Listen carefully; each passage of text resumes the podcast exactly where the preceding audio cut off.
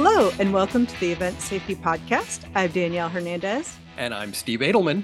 Hey, Steve, great to see you today. What are we going to talk about?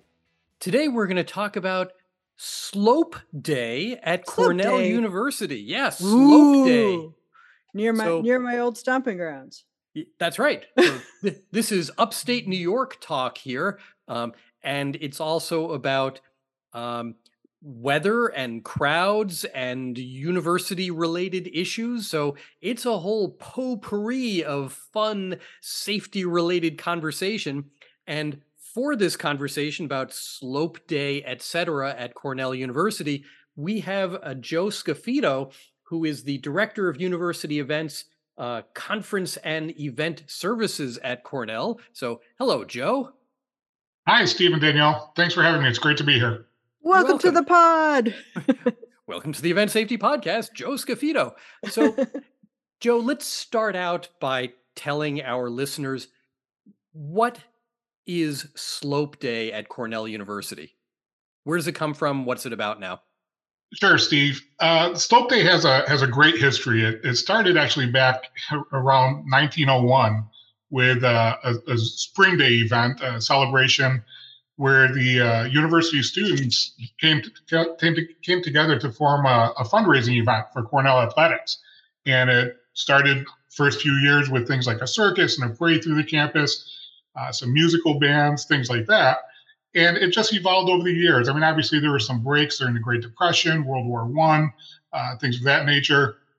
Uh, and, and, even into the 60s with uh, a lot of activism around campuses. So it, it kind of evolved, took some breaks here and there. But then in the uh, in the 80s, the university put together a barbecue, free barbecue. Cornell Dining put together barbecue on Libe Slope, which is a huge slope, kind of in the center of campus, a great gathering spot for students and, and the entire community, really.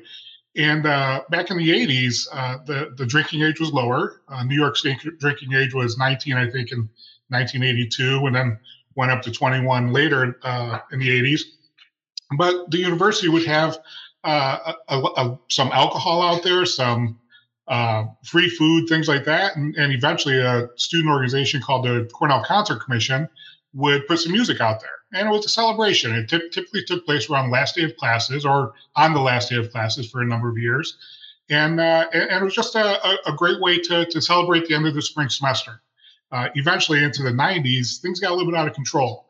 And uh, students really used it as a as a reason to party. And folks would go out on the slope as early as six, seven, eight o'clock in the morning. Uh, they would start partying early. They would bury kegs the night before the event and have taps sticking out of the ground, bring out lawn furniture and couches. Uh, it, it, got really, um, really uh, to be a, a, somewhat of a headache for the administration. And uh, the administration at that point, you know, they, they there was they were no longer serving food. They were no longer really monitoring the event other than providing some volunteers to make sure folks were okay and to clean up the mess afterwards. But there's really no regulation. There was no control over who was attending. Uh, from what I understand, some local schools would bring busloads of students to uh, to the event. There was no age restriction, so we had some issues with local high school students uh, coming to the event. And again, uh, alcohol was was readily available. Uh, it, it was just not not a good sight so so I, I would say that, that the question we always ask in risk management is what could go wrong. Here, I think it should be what what couldn't well, go wrong. Seems like there were so many. I was like, oh, and okay. So so how has it evolved since the wild since those hellish days of the '90s? Podcast yeah. listeners, Danielle and I both aged about 10 years as Joe Scaffido was going through this. Tell us some better news, Joe. so in, in the mid 90s, the, the university, university actually tried to cancel Slope Day, and about five or 6,000 people showed up by 9 a.m. So that didn't work. They tried to relocate it to North Campus a, a while ago, a different part of campus. Uh, that didn't work. The students formed a Take Back the Slope campaign. Uh, so there, there were a lot of different initiatives going back and forth.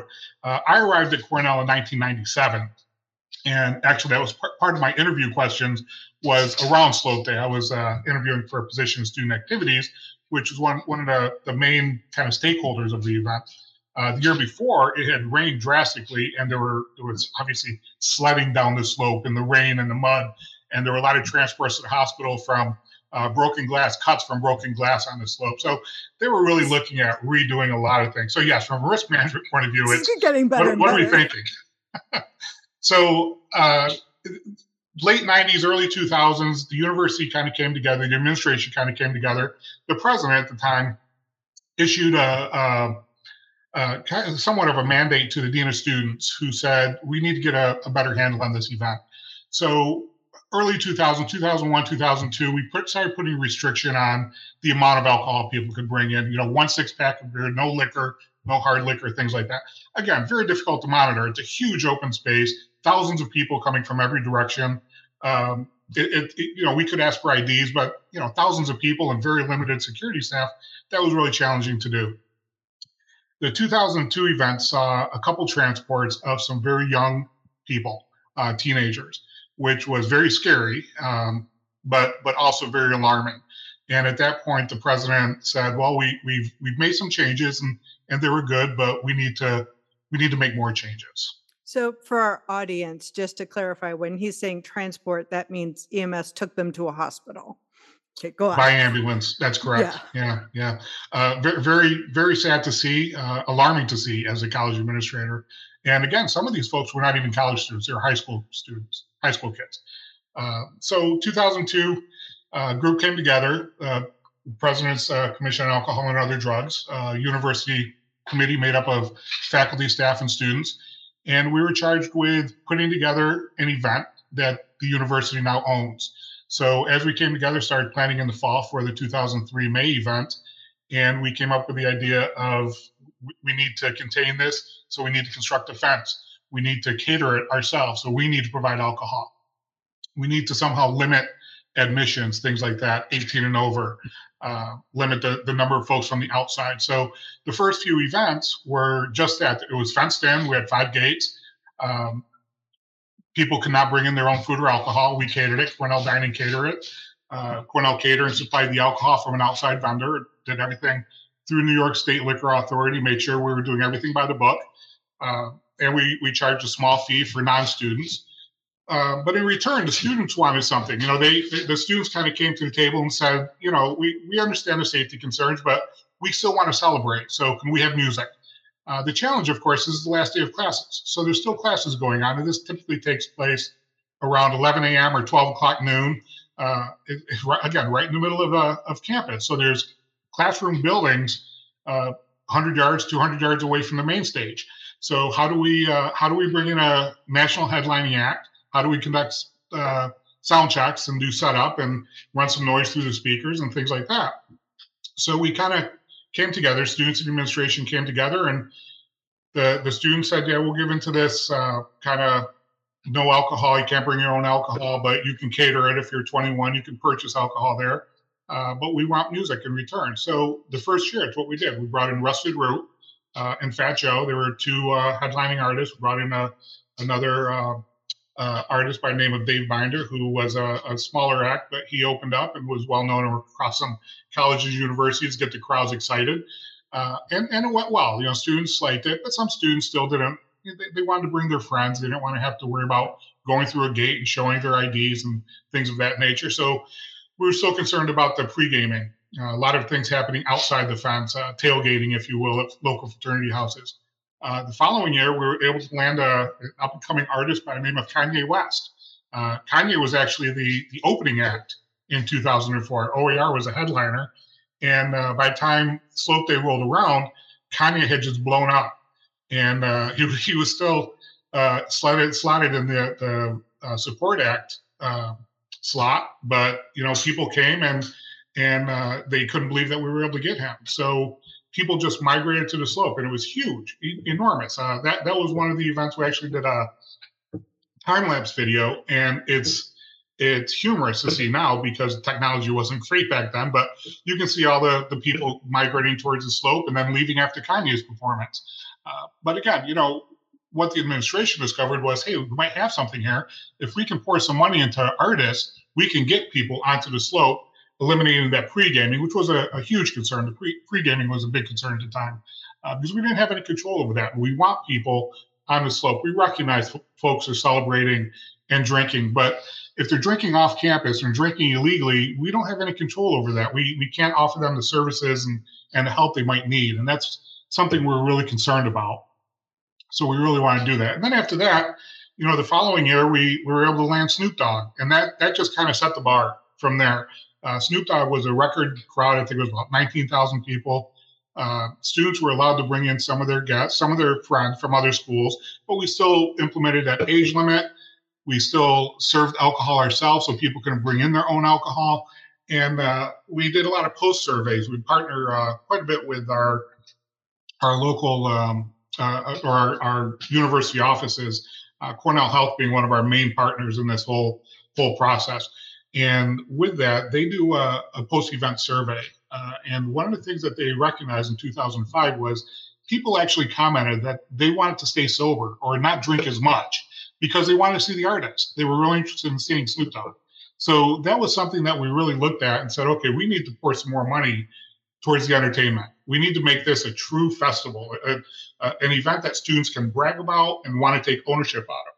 So uh, a student organization was formed called the Slope Day Programming Board, and uh, it was a group that I advised for many years. And their role was to come up with the artist. You know, we want the students to come up with this. We don't want the staff members to figure out who's going to be playing on Slope Day. If they did, it would be an event that nobody would go to.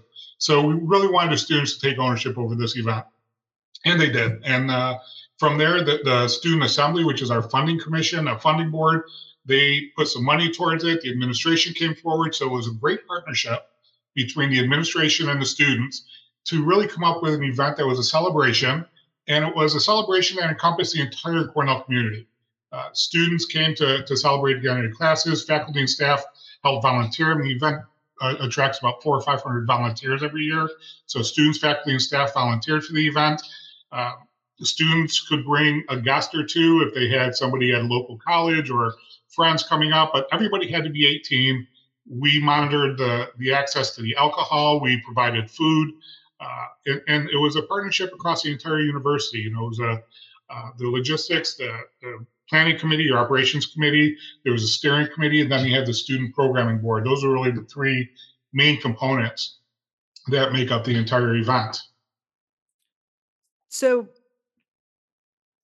it, I think you said this is free for for the Cornell community, correct? The, as in the university students, et cetera. That's that that's right. So the so, undergraduate students currently, the undergraduate students, they pay for this event through their student activity fee. So undergraduate students get in for free. Graduate and professional students, they have to pay a small ticket price, and faculty and staff get in for free.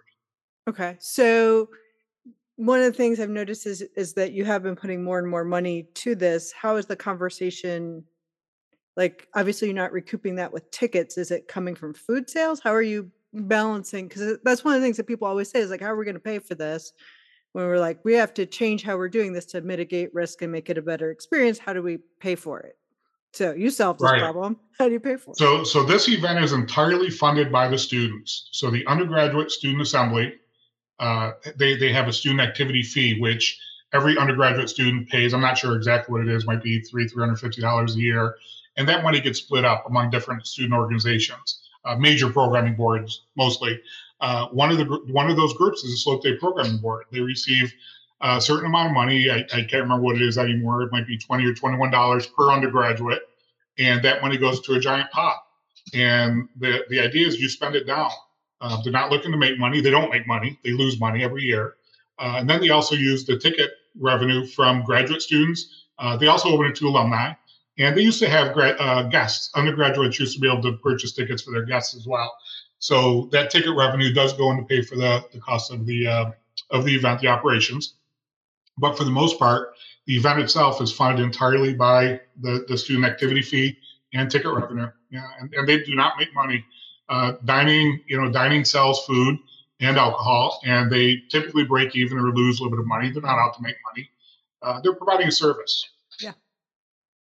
So, podcast listeners, just so that you understand the scale of this, um, there is a slope day debrief that Joe Scaffido sent me, and just to throw a few numbers at you so you have a sense of what we're talking about. According to the 2022 Slope Day debrief from Cornell University, the total attendance was 15,670 people, so 15,500 people. And Joe mentioned that there were multiple partners working to create this event. Um, among the volunteers were uh, 195 undergraduate students, 96 graduate and professional students, because it's Cornell, um, 270 staff, and even 18 faculty members, which I think is pretty cool. So, this is something that, I mean, Joe, it sounds like there was a pretty widespread buy in to make this more than just, you know, sort of a, a drinking party, but rather to make it a, you know, something that Cornell can be proud of as an event, you know, by and for the university. It really is, Steve. It's a it, it's a celebration, and again, it's one of the very few events that the entire Cornell community can come together. Uh, you know, we, we look at things like commencement, university commencement, which you know, attracts 20, 30, 40,000 people to campus every year, but that's our graduating students and our, and our graduating uh, graduate and professional students and their families. Uh, undergraduates are off campus at that point. A lot of faculty and staff don't participate in that. But really, we want as much involvement from the Cornell community as possible for this event. It really gives students an opportunity to mix and mingle with the faculty and staff, uh, and vice versa. Uh, you know, when I first came here, a, a lot of uh, when I would introduce folks to uh, uh, peers across campus, other faculty and staff across campus, I would introduce myself as being part of the student activities office. And, oh, you guys do those events uh, down on the other end of campus, Slope. Yeah, we're told to stay away from that end of campus on that day. And you know, that was it was it was hard to hear those kind of things because we want people to help. We want people to volunteer. You see students in a different light, you know, and the students really enjoy seeing faculty and staff members. And again, the other piece of this was up until 2014, the event took place on the last day of classes. So we were really clashing. We we wanted faculty to hold classes on that day because we want people to go to classes. Um, but faculty would cancel classes because they knew that their students were not showing up. Uh, eventually, in 2014, the academic calendar switched, and last day of classes uh, changed. It used to be on a Friday. It changed back to uh, Tuesday, I believe. Uh, so we start. We moved it to instead of the last day of classes, the day after the last day of classes, Wednesday, which was one of our two study days, which really opened things up quite a bit because now we could do a sound check properly. Uh, still eight o'clock in the morning sound check, but at least we could do it without the risk of, of interrupting classes. Uh, so things changed a little bit.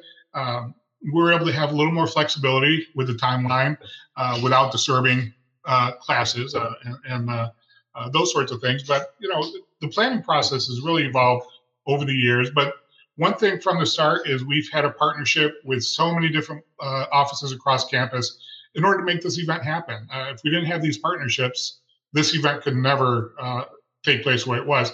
The other piece of this is, you know, in I think it was 2014 or 15, the event itself was ranked as the the best. I can't remember what it was. The best uh, college music festival in the country, uh, and and it's uh, part of that. I will say, I, I, think it helps to have some Cornell alums on the writing staff of some of these uh, some of these um, these online magazines. But I think Danielle looked askance on behalf of Furman University.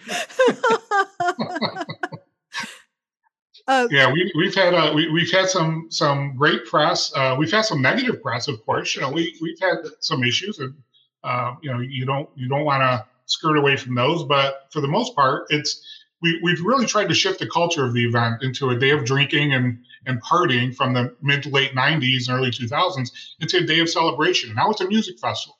You know, the, the thing now is, and when I was advising this group, we would have these meetings and the students said, Hey, I want to be able to call my my my high school friends that are at other colleges, and I want to be able to say, This is who's coming to Cornell.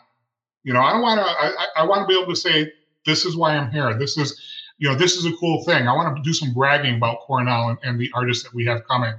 And that's really where we're at right now. So so I have a I have a planning logistics day of. So this is an extremely complicated event with a long history and a lot of people are emotionally invested at a variety of levels. But it's also an event where you have I think you said 500 volunteers, and a whole bunch of people have never been to anything like this before. Because that's the thing about working at a university is we get to be part of a lot of people's first everything.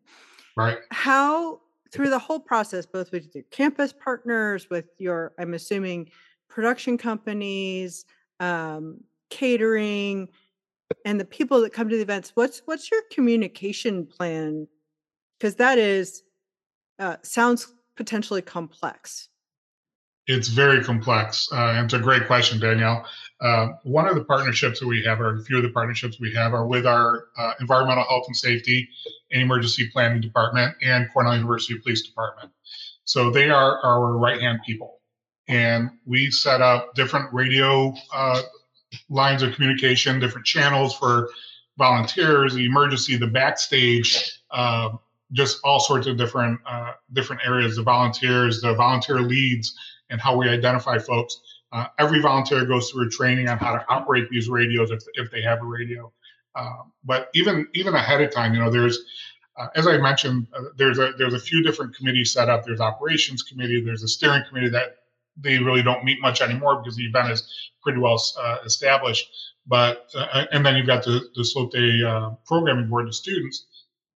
So all these groups are broken up, and then you have area leads, the volunteers who are leads in different areas, and then you have folks that they report up to. So this chain of command, so to speak, is uh, is very well defined, and it's driven by the the emergency management office, Cornell Police, and then the planners of the event, uh, which are both part of campus activities out of my office, and university events, uh, facilities, uh, and we all work together. So it's a kind of a core group of of the Slope Day planners and then it kind of breaks out into a planning committee. Then it breaks out even further from there into area leads and the volunteers. Uh, everybody has their own little piece of the puzzle. You know, uh, my colleagues in campus activities who work with the Slope Day Programming Board, they work directly with the uh, production company to to come up with when the road needs to be closed and blocked off to load in the stage uh, and, and those sorts of things. But then again, they also have to work with our facilities folks who are working with the fence company and when the fence is going up and where the fence is going to be laid out, uh, how that's going to work, how it's going to look, uh, who's managing access to the roadway so that all these trucks can get in and they're not blocking each other. So uh, all sorts of logistics coordination uh, from that point of view. But it, it, it, starts now. I mean, we're actually, I think we've got meetings coming up in the next week or two uh, to start planning this event. But everybody has their own little piece of the puzzle. The whole break the elephant into bite-sized pieces. that's right. That's right. So, Joe Scaffido of Cornell University, we've been talking to you about Slope Day, and Danielle asked you a question about communication. Let me see if I can drill down on that a little more. So, we're talking about upstate New York. Um, I've been there. You have weather.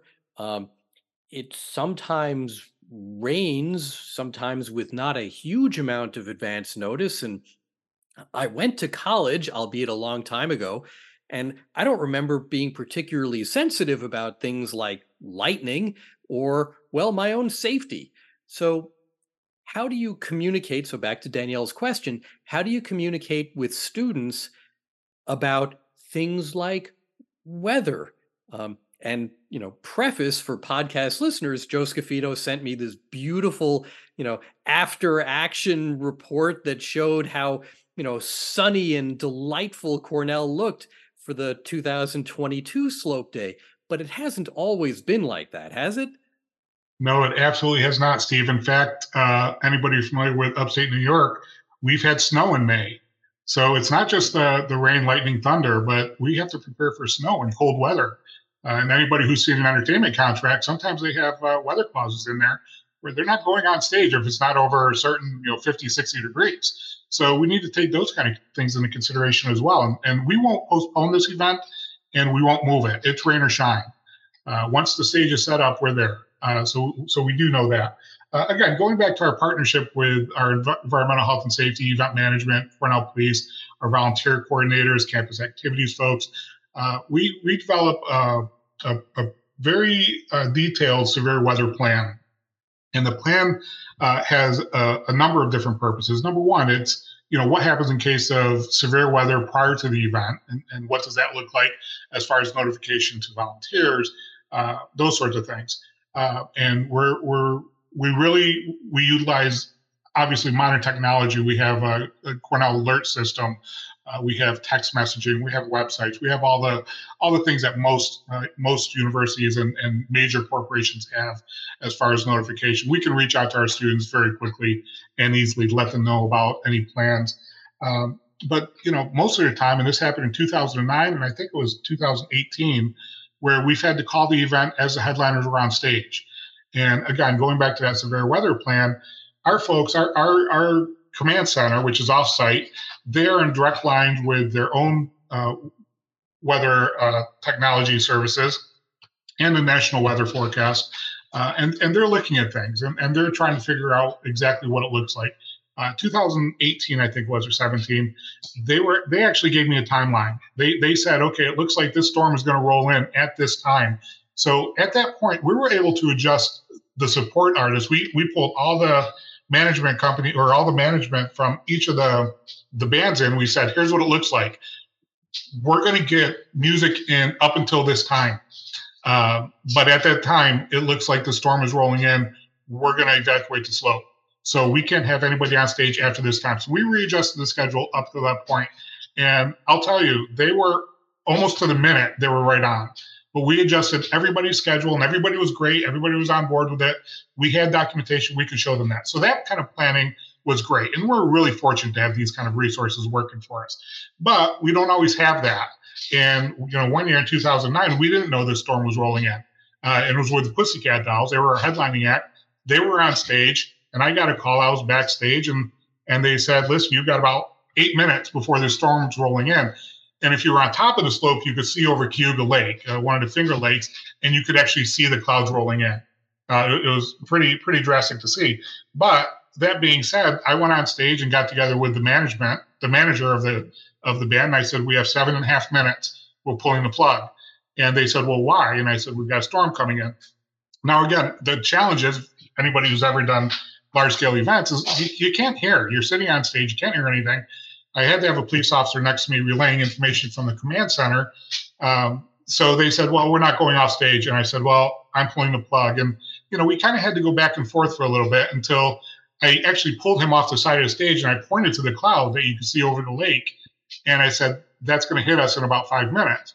So I said, "Oh, okay." So he was able to get to the band, and they finished up their set. They did probably two thirds, if not longer, of their original set, but they uh, they got off off the stage, and again, this entire time I'm in contact with the command center.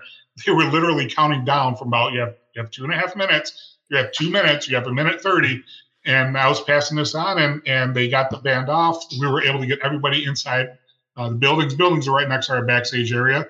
Um, I was the voice of God, so I went back. I went on a microphone. We cleared the slope. Uh, no sooner did we clear the slope, skies just opened up and it downpoured. And we were able to get everybody into buildings somewhat safely. So, right, so, so, we I, we definitely have questions. We, we, have, we have, questions. We have questions. Uh, you know, Showstop is one of those things that is uh, a, a, timely issue. Um, my my first question is, how long does it take to evacuate the slope? Because it sounds like you did it in two minutes. Is that no? It, it took a little bit longer. They gave us they gave us two minutes Oh, you they said you can with, do stuff up to two minutes. Up to two minutes, right? Okay, right. I was and, like, and who's said, evacuating? We need, we need some time. Yeah. people No, no, no. There were there were probably fifteen thousand people on the slope. Yeah. But when, okay. when the when the when the rain started, most people were already either off the slope or on their way into a building. Okay, Steve. That that's good because I had the same question. How do you evacuate fifteen thousand students, many of whom presumably are somewhat impaired, yeah, um, yeah. and get them not tripping over, you know, sofas with, you know, egg openings through the cushions the and stuff like that. Well, that doesn't happen anymore. I'm glad to say we don't have sofas, we don't have kegs, we don't have things like that, but it's still a challenge, you know, and, and part of it is one of the things we looked at is we open up multiple exits. We have a lot more exits than we have gates.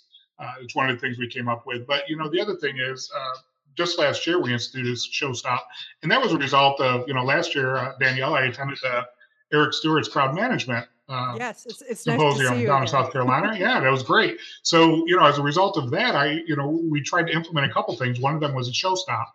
Uh, you know, other things like things like spotters and uh, things of that nature that we've never had before. So, you know, those are those are some uh, some great additions that we've had, and, and we did it just recently actually with um, uh, we just had the betting company at Cornell in Barton Hall as a reunion concert. Uh, that was a, an amazing show to produce.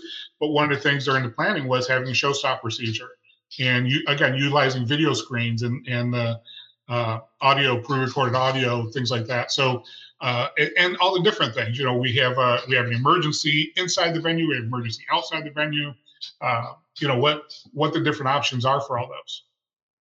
So, podcast listeners, you don't know what Joe Scaffido looks like. Um, he's he's more he's more imposing looking than I am. So let's just put it that way. So Joe, you said that you ultimately, you know, after arguing with the manager for Pussycat Dolls for some number of minutes, you finally used your vast persuasive power and presumably university authority to convince them to do what they absolutely needed to do. So, God bless you for that. Once you took the mic, tell us what you did and how did it go? Because one of the issues that we deal with, you know, reason Danielle and I, you know, were bursting out of our skin to ask you questions about Showstop is we are often told that, well, the only way to move the crowd is to use the artist because the artist has authority, which, to be honest, is not my preferred method.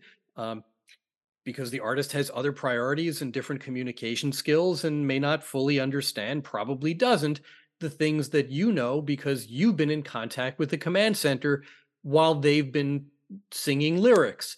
Um, right, and you so, know the venue, and the artist knows the stage.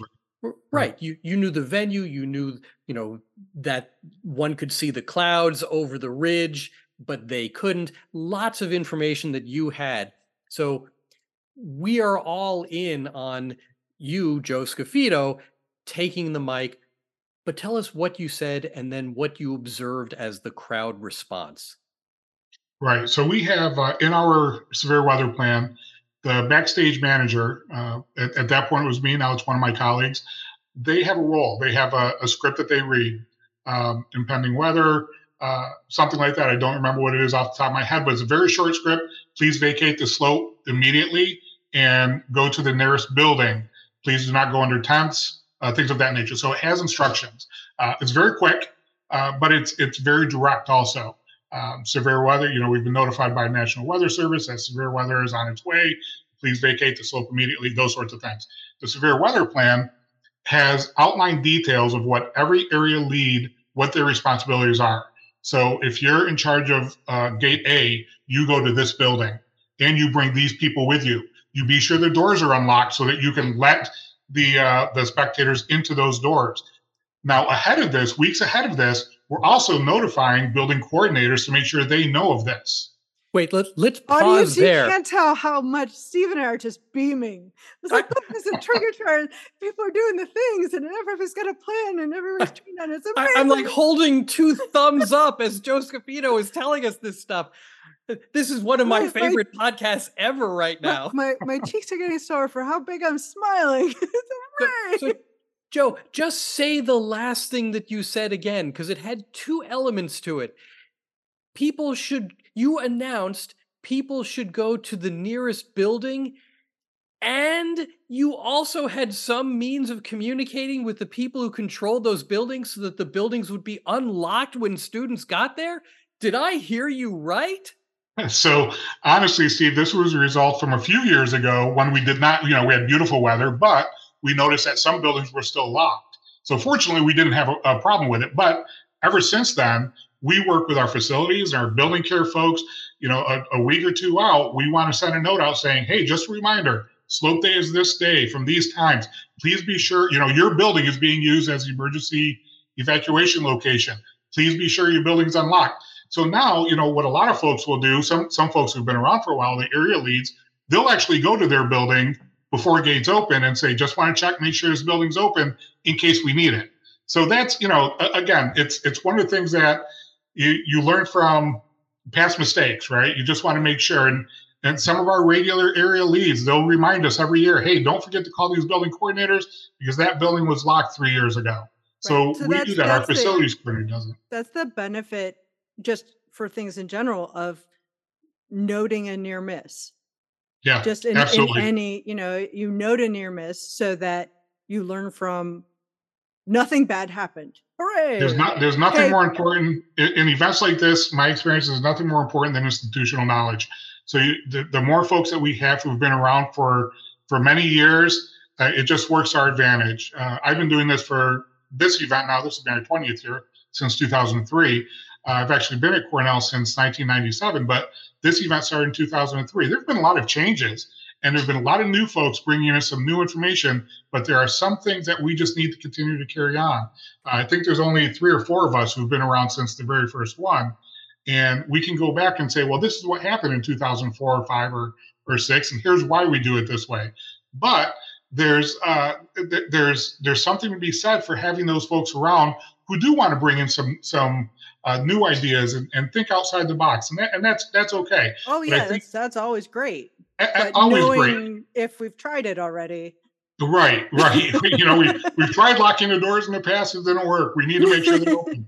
Uh, so you know those kind of things. You know, I, I, and I think again having those key folks like our facilities person is our key contact to these buildings. We want to make sure she's on every one of our meetings when we're planning out these logistics. Awesome. All right, we're going to pivot to a new topic.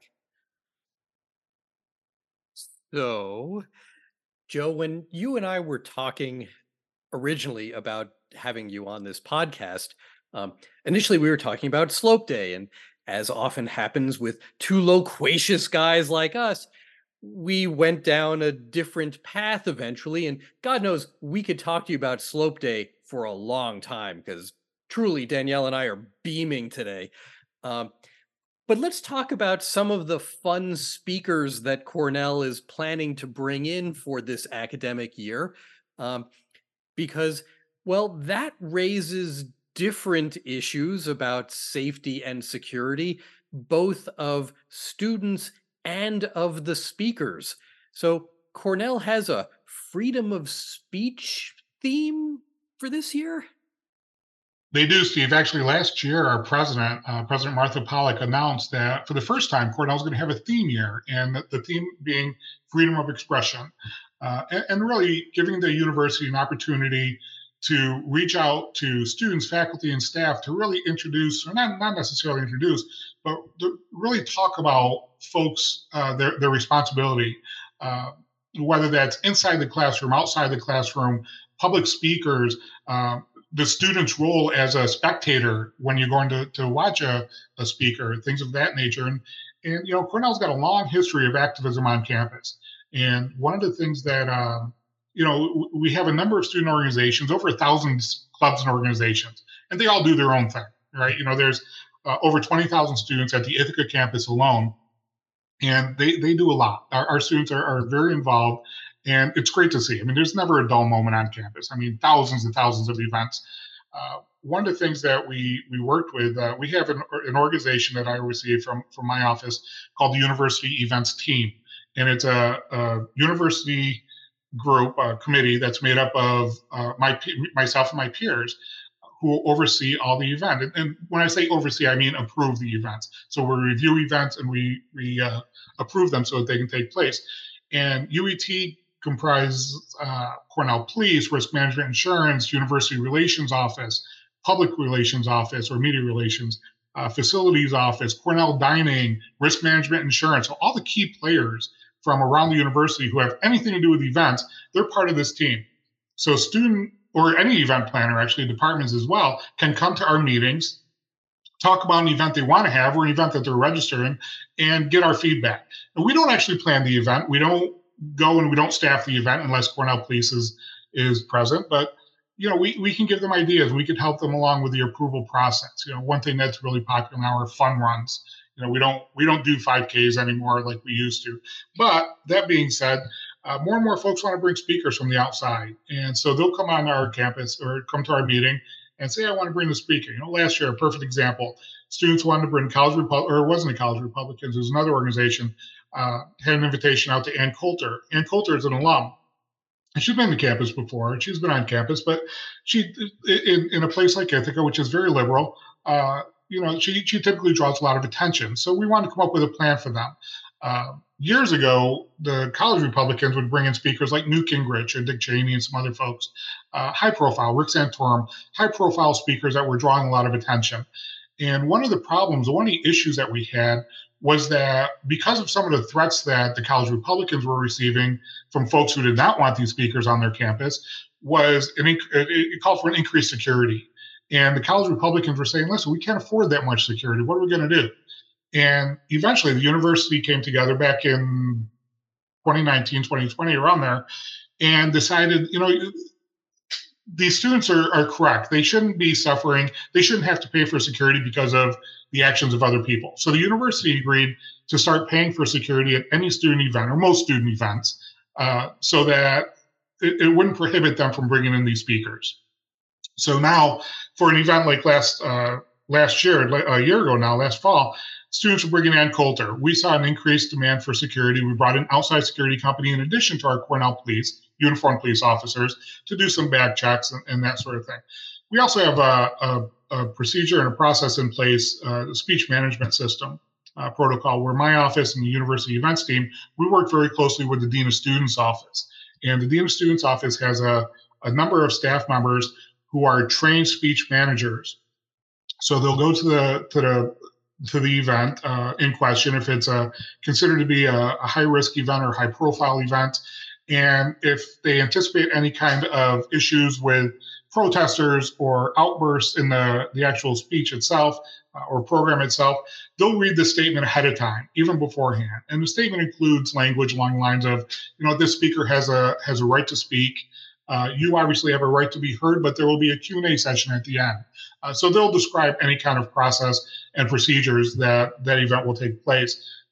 The person will also talk about the fact that if you are uh, if you interrupt or cause this, this event to be interrupted, uh, you'll be issued a warning, and if you continue that behavior, you'll be escorted out uh, with the possibility of either uh, referral to the, the student conduct office, or if they're not a student, it might be criminal charges or something along those lines.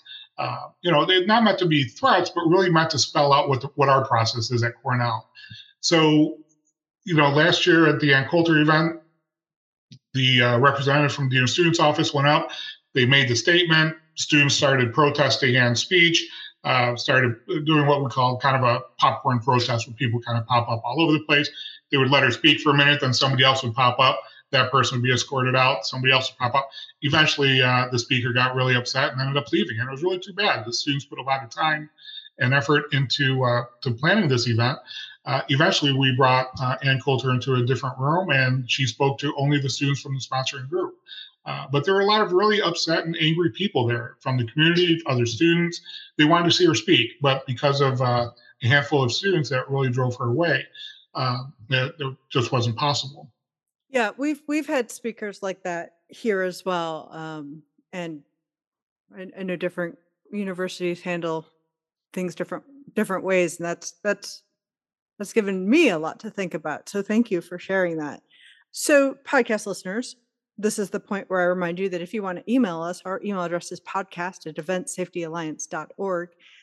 Joe, thank you so much for for joining us today. This was this was a great conversation and I, I hold what you guys are doing in very high esteem. So thank you for being a ray of sunshine uh, on this day. Well, My face hurts from grinning. All right. We're going to go ahead and wrap this up. So thank you again, Joe. See you next time, Steve, and stay safe, everybody.